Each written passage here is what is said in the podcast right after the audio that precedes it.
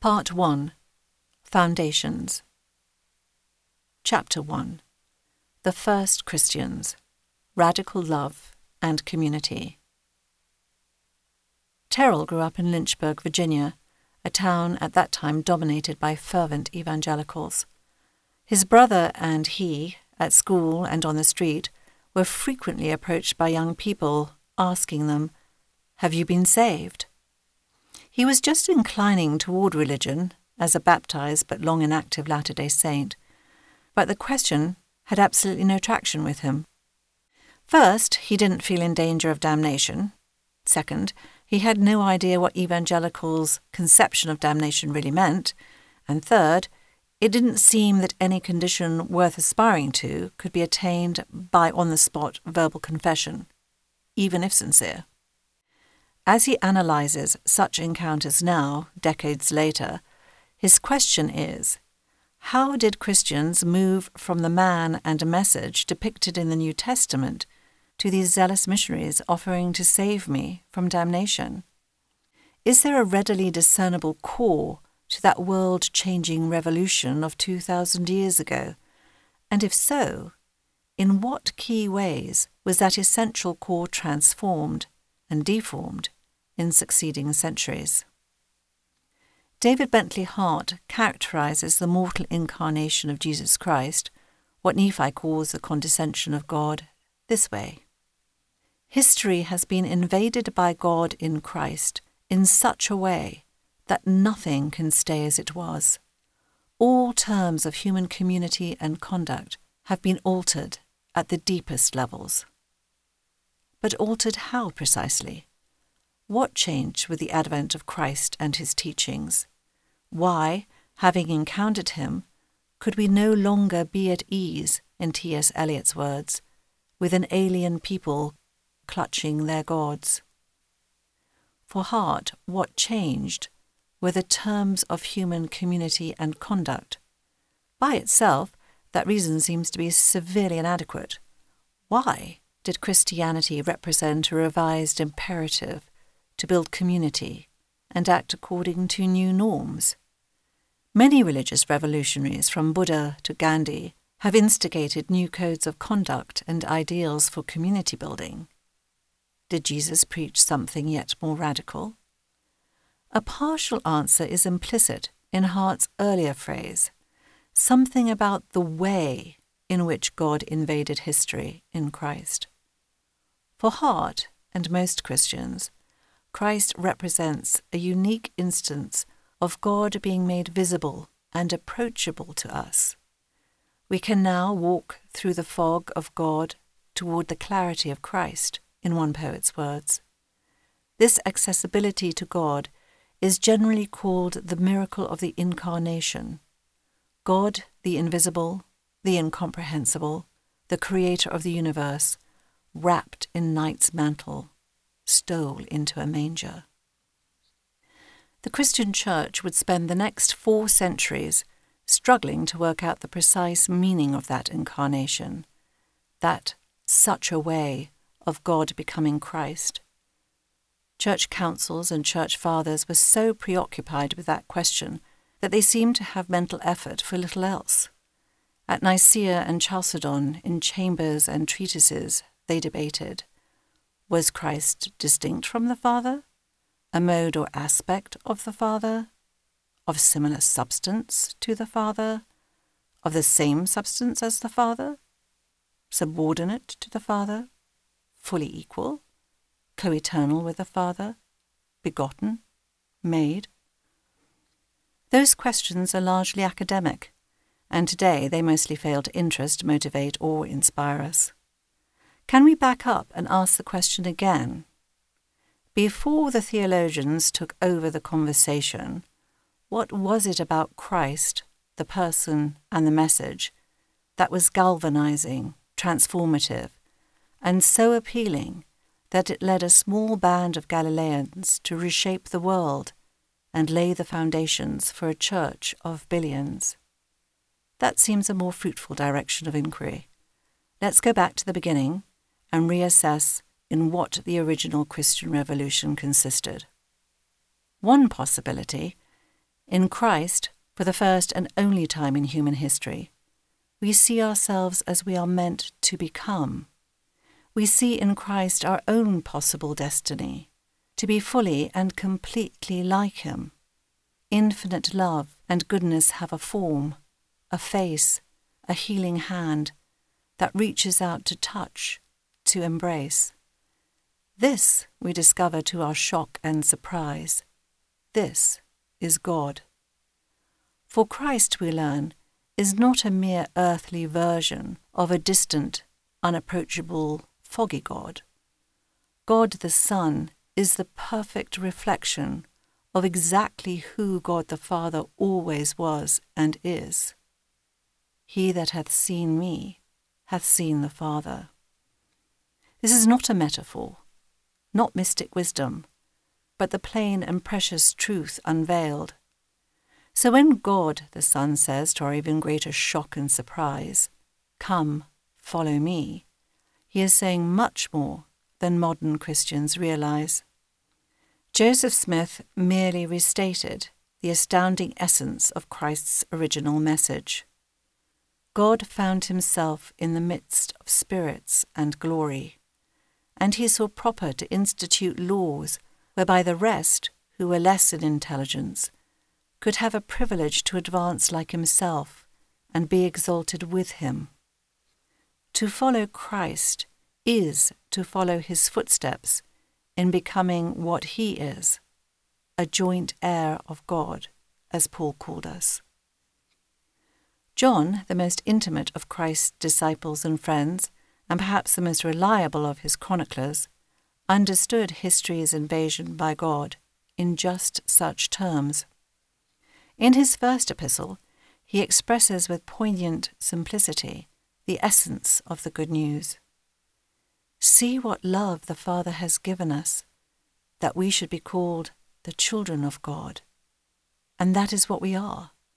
The reason the world does not know us is that it did not know Him. Beloved, we are God's children now. What we will be has not yet been revealed. What we know is this when He is revealed, we will be like Him. The original message was one of appalling wonder and sublime simplicity.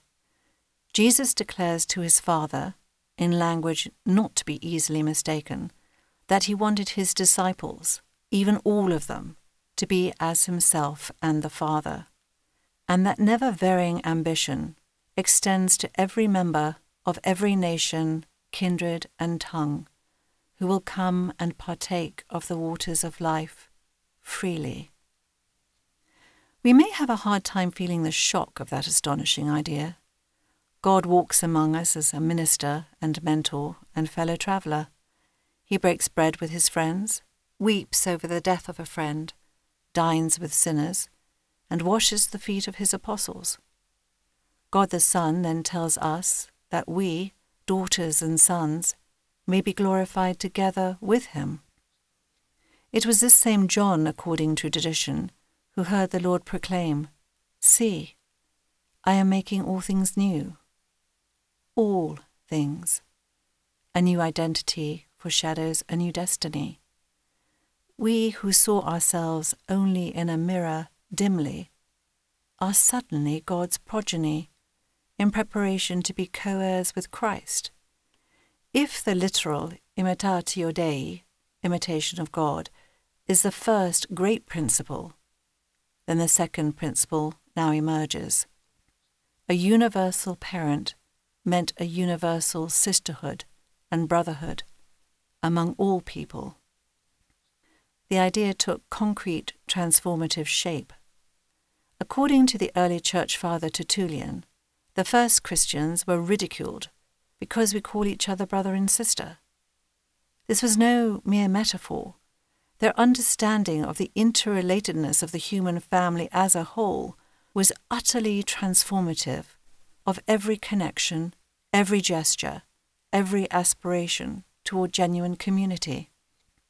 For as these early Christians insisted to a skeptical world, we are your brothers and sisters as well. new paradigms bring forth new fruits. What marks us in the eye of our enemies is our practice of loving kindness. Only look, they say, how they love one another. These first Christians turned ad hoc communities into a society governed by love. A historian of early Christianity confirms the world defying novelty and its results. The catalyst to the Christian Revolution was the presence of a group, joined by spiritual power, into an extended family. How novel was the concept of a universal love, a love that encompasses the entire human family within God's embrace, and eventually in our embrace as well. The Jewish scholar Meir Soloveichik asserts that this concept did not spring from Christianity's antecedents.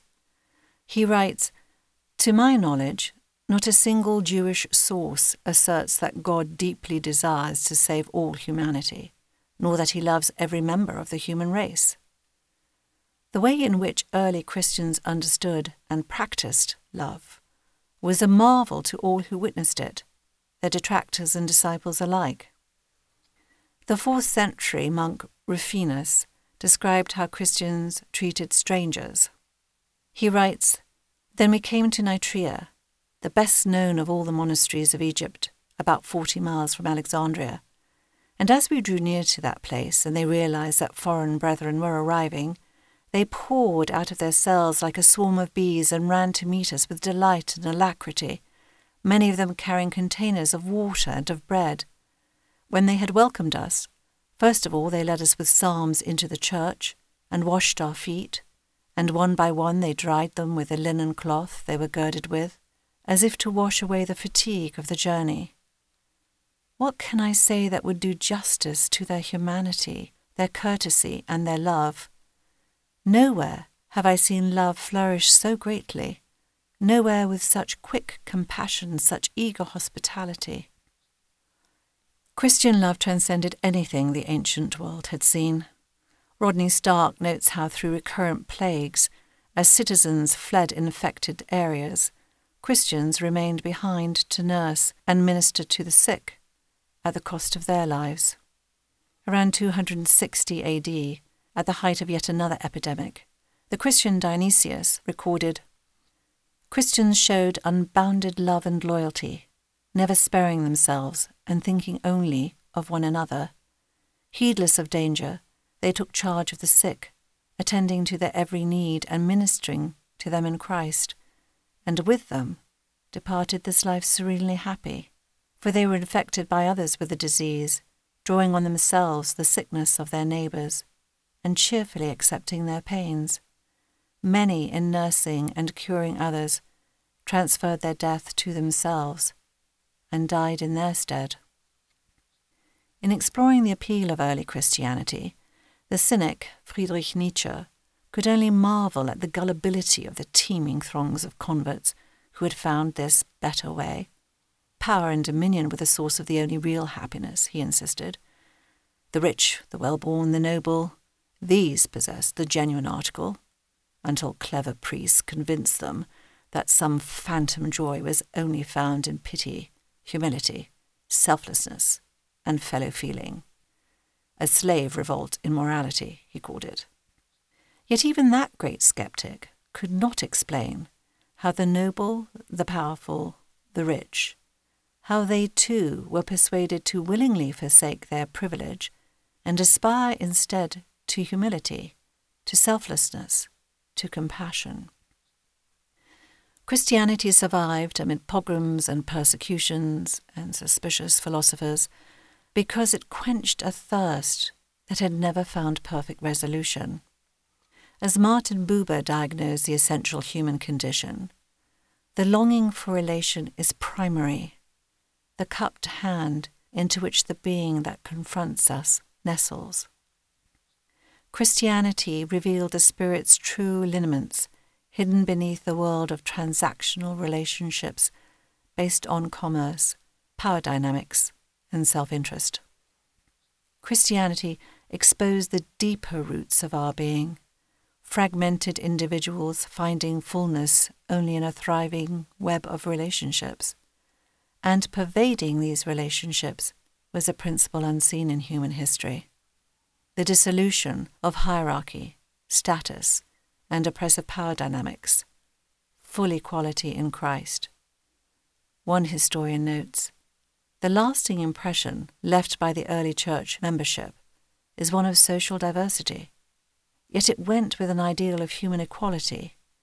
In Christ, taught the Christians, all were equal, and the distinctions of rank and degree were irrelevant. In church meetings, educated people had to sit as equals among other men's slaves and petty artisans. The revolution never found its perfect form, but the template for Zion had been drawn. Here, there is no Gentile or Jew circumcised or uncircumcised, barbarian, Scythian, slave or free. Nor, said Paul, is there male and female. For in the Lord, woman is not independent of man, or man independent of woman. The Magna Carta of humanity, one scholar called this Pauline pronouncement. There is nothing like it in all of antiquity. The very angels of this new dispensation call themselves our fellow servants. And had not even Christ, King of kings, washed the feet of his disciples and said, I do not call you servants any longer, but I have called you friends. Diversity, but not division. Variety, but equality. God's love is going to be a central theme in what follows, so clarity is essential here love has been so commodified, trivialized, and banalized that it is hard to break free of cliche in describing love's new dominion over human connectedness that the Christian message ushered in. And yet, as with the Zion of the Nephites, love's dominion was short lived. This is immediately evident to the most casual student of Christian history, which is essentially one long chronicle of the unspeakable brutality of man against man. How was the gospel rooted and grounded in love, employed to justify genocide, crusades, pogroms, torture?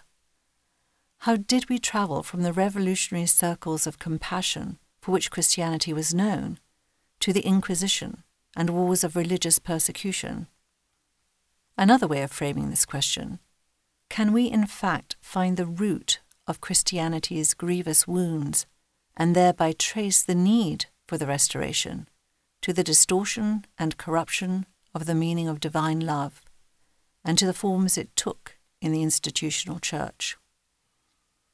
Clearly, at some point in the Christian past, God's love was horribly debased, and believers' understanding of it was warped and perverted. We find a powerful instance of and explanation for this progressive corruption of love in reading Dante's Inferno, a long poem that describes a pilgrim's journey through the circles of hell, escorted by his guide, the poet Virgil. Though rightly heralded as a masterwork of Western civilization, we find in this medieval work a deeply distorted and disturbing sense of God and God's love. At one point, Dante sees the agony of a tortured soul and asks the reader how I could check my tears when near at hand I saw the image of our humanity distorted so. Certainly I wept. Seeing Dante's compassion, Virgil rounds on him furiously. Still? Still like the other fools? There is no place for pity here. Who is more arrogant within his soul? Who is more impious than one who dares to sorrow at God's judgment? In a different scene, Dante sees another sinner trying to find respite from his sufferings by latching onto the boat he and Virgil are travelling in. This time, Dante responds differently. May you weep and wail to all eternity, for I know you, hell dog, filthy as you are. He beats the sinner off, with his guide shouting, Down, down, with the other dogs. Then Virgil turns to Dante and embraces him, saying, indignant spirit, I kiss you as you frown. Blessed be she who bore you. We find the contrast between Dante's naturally compassionate, tender hearted response to that of a hardened and judgmental tormentor horrifying and instructive. The transition in him is horrifying because of the sheer spectacle of rationalized brutality, and it is horrifyingly instructive because we see in his transition an almost casual instance of the implicit argument that God's love is of an entirely different complexion than our love, that it is not just quantitatively superior to ours, but qualitatively distinct and foreign to our innate compassion.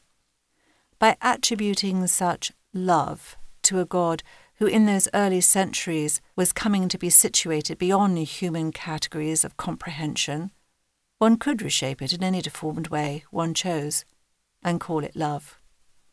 Now we begin to understand how, starting a few centuries before the medieval period, Christians were routinely burning men and women alive and massacring other humans by the thousands in the name of God's love. Their bodies must be destroyed that their souls may be saved, wrote one papal legate. Here is how one Christian celebrated the fruits of the First Crusade. If you had been there, you would have seen our feet coloured to our ankles with the blood of the slain. But what more shall I relate? None of them, the Muslims, were left alive. Neither women nor children were spared. Afterward, all clergy, laymen, went to the sepulchre of the Lord and his glorious temple, singing. With fitting humility, they repeated prayers and made their offering at the holy places they had long desired to visit. Our point is not that Christians have committed atrocities in God's name while preaching He is a God of love. That is true, but it is also a tired cliche. Our point is that the way we imagine God's love had to undergo a process of contamination and dreadful distortion before Christians could readily believe, as Dante did, that a God of love rejoiced in the screams and blood of his children. This particular transformation is powerful evidence of why theology is not just abstract speculation, disconnected from the demands of real life in the world. Francine Bennion has asked Does theology really matter? Can't we just be kind and patient without worrying about various points of theology? It matters, she insists. And it does. Even a word as universally recognized as love has radically different forms, manifestations, and effectual meanings depending on the framework of belief in which we use it. History proves that moral mayhem may result when the distinctively Christian love is cut loose from its theological moorings. This, in fact, is a principal thesis of this book. As one example, a historian described the medieval consequences of the transformation of love we are here illustrating. He wrote, The truest kindness was cruelty, the truest mercy, harshness. How and when did that shift occur? How did we arrive, for the majority of Christian history, at a God who, in the words of one hugely influential medieval voice, looks upon us in our wretchedness but feels not the effect, saves the wretched, but is touched by no fellow suffering in that wretchedness.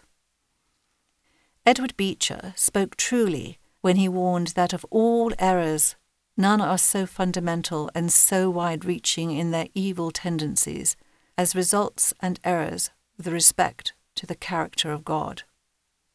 We should all be alarmed, concerned at least, to realize how susceptible we are as products of our own historical inheritance, to having our view of God shaped by cultural conditioning. Belonging to the restored church does not make us immune to such influences. Remember that Joseph Smith was speaking to Latter day Saints when he warned of the tenacity of inherited traditions as handcuffs and chains and shackles. But he also suggested optimism about the way forward, a correct idea of his character, perfections, and attributes, he taught, was essential to a transformative faith. For Joseph Smith, an absolutely fundamental purpose of the Restoration was to replace the slanderous character imputed to God with a correct understanding consistent with the original good news. Clearly, Christians have recently made great strides in returning to holier and more wholesome conceptions of God.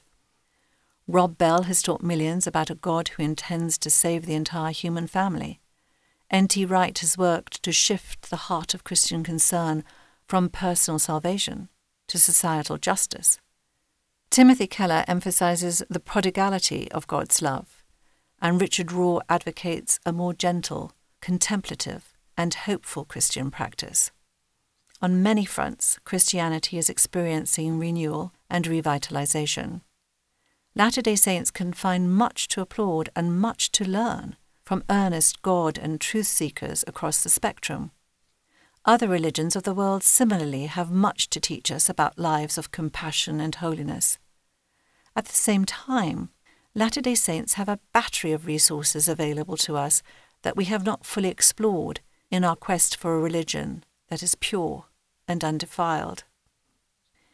In particular, we have an outline of the great story, the original plan that provides us a more ample context, as well as additional compass points to orient ourselves and make sense of the journey. This background can fully rectify the damage done by the long chain of historical assaults on God's character. Recuperating this great story gives context to the kind of absolute love we ascribe to God. It reveals the primeval setting in which that love launched the plan of human happiness and the story gives concrete embodiment and recognizable form to the love that undergirds the universe and our place within it. The great story has two pivotal features. When these two features disappeared, the whole Christian vocabulary became unmoored from its foundations, and meanings become fractured, disjointed, recast. Salvation, heaven, the fall, sin, repentance, forgiveness, justice, atonement, grace, obedience, worthiness, and judgment all have come to mean something very different from what they meant in the context of a different story, with a different beginning, a different plot, and different characters. The two pivotal features of the great story are 1.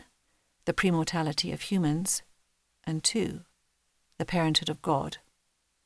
We believe that inherent in these two seminal concepts are the seeds of the only gospel understanding that can fully address what Nephi called the state of awful woundedness that we inhabit.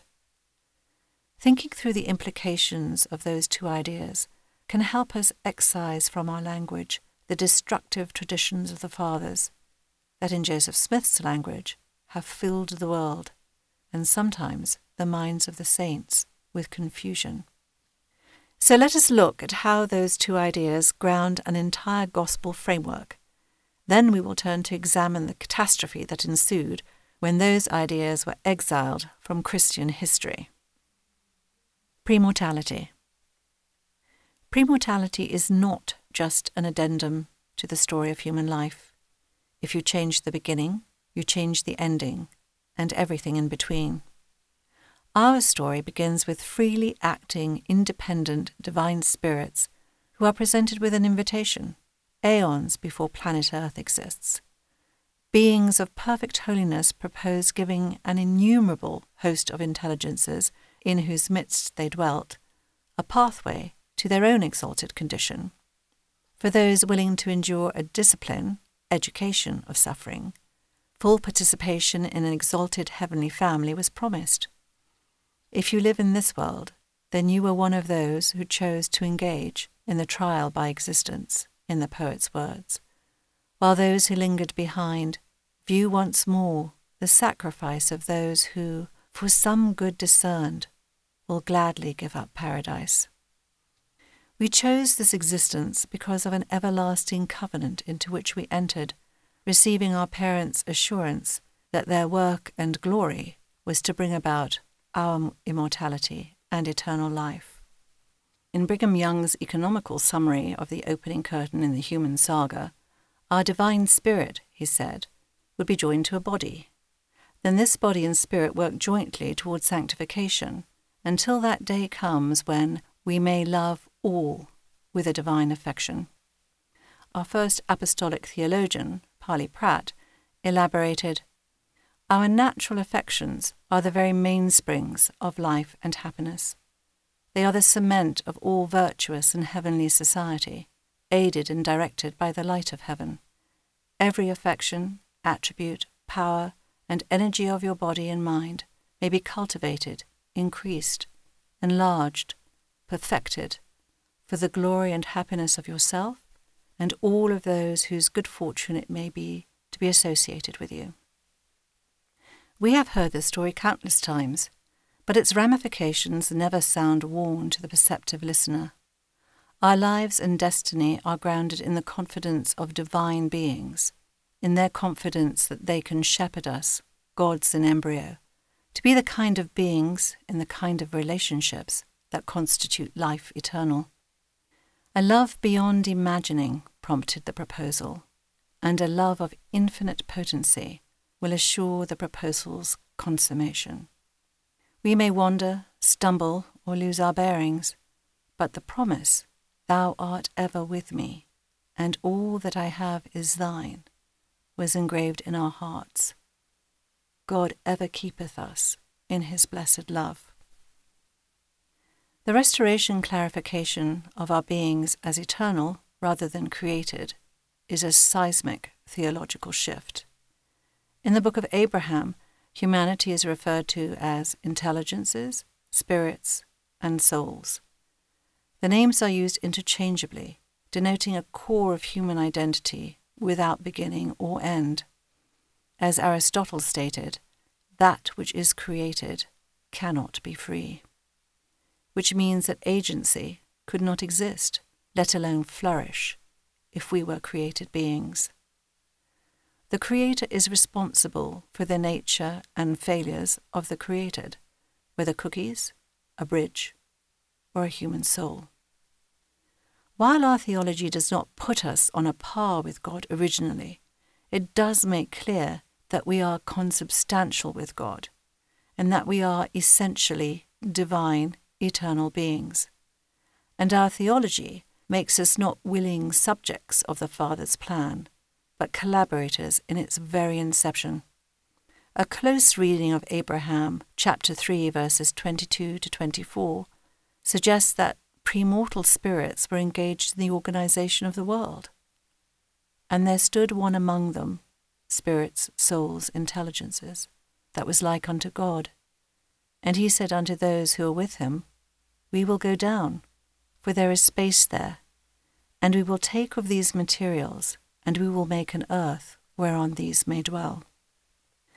These backgrounds to our premortal life, mortality's purpose, and divine vocation were fairly widespread in the first few centuries of the Church. We see this teaching in the New Testament, in John chapter 9, and in the writings of Church fathers and theologians whose names are now unfamiliar to the average Latter day Saint Pseudo Clement, Clement of Alexandria, Origen, Evagrius, Didymus the Blind, Synesius of Cyrene, Nemesius, Cyril of Jerusalem, Jerome, and the most influential church father of them all, the young Augustine.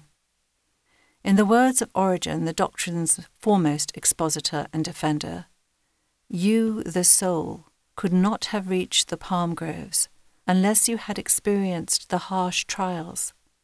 You could not have reached the gentle springs without first having to overcome sadness and difficulties. The education of the soul is an age long spiritual adventure. It began in premortal realms, continuing after death. With this truth in mind, as we hope to show, it is impossible to understand salvation, heaven, the fall, sin, judgment, or kindred terms in the ways that our brothers and sisters in other Christian traditions do. The Parenthood of God. William Ellery Channing called the parental character of God the first great doctrine of Christianity. However, this doctrine is meaningful and efficacious only to the extent that it is read as more than sentimental analogy or impoverished metaphor. Parents who understand their sacred role love in a particular way, with particular selflessness and steadfastness. They seek the good of their children above their own. They give direction and counsel, exercise forgiveness, know and feel and understand all in ways vastly different than is the case with kings and sovereigns on the one hand, and unfeeling and unmovable Platonic entities on the other. Parental love is absolute, it is redemptive, it is universal, and it is unshakable. As with our understanding of our origin in those premortal realms, an inspired understanding of God as our actual Father and Mother before creation's dawn is radically incompatible with centuries of Christian writings about human nature, the fall, atonement, repentance, forgiveness, worthiness, justice, or kindred terms in our religious language. Parents, of course, comprise a companionship.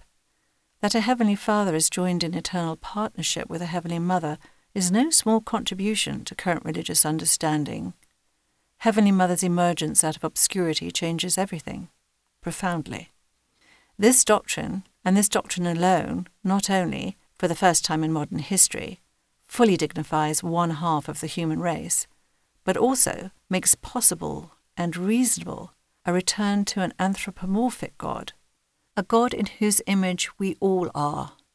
In addition, the doctrine of Heavenly Mother lays the groundwork for a truly sociable heaven in which the relationships of family association flourish, and suggests that a change in pronoun may be in order.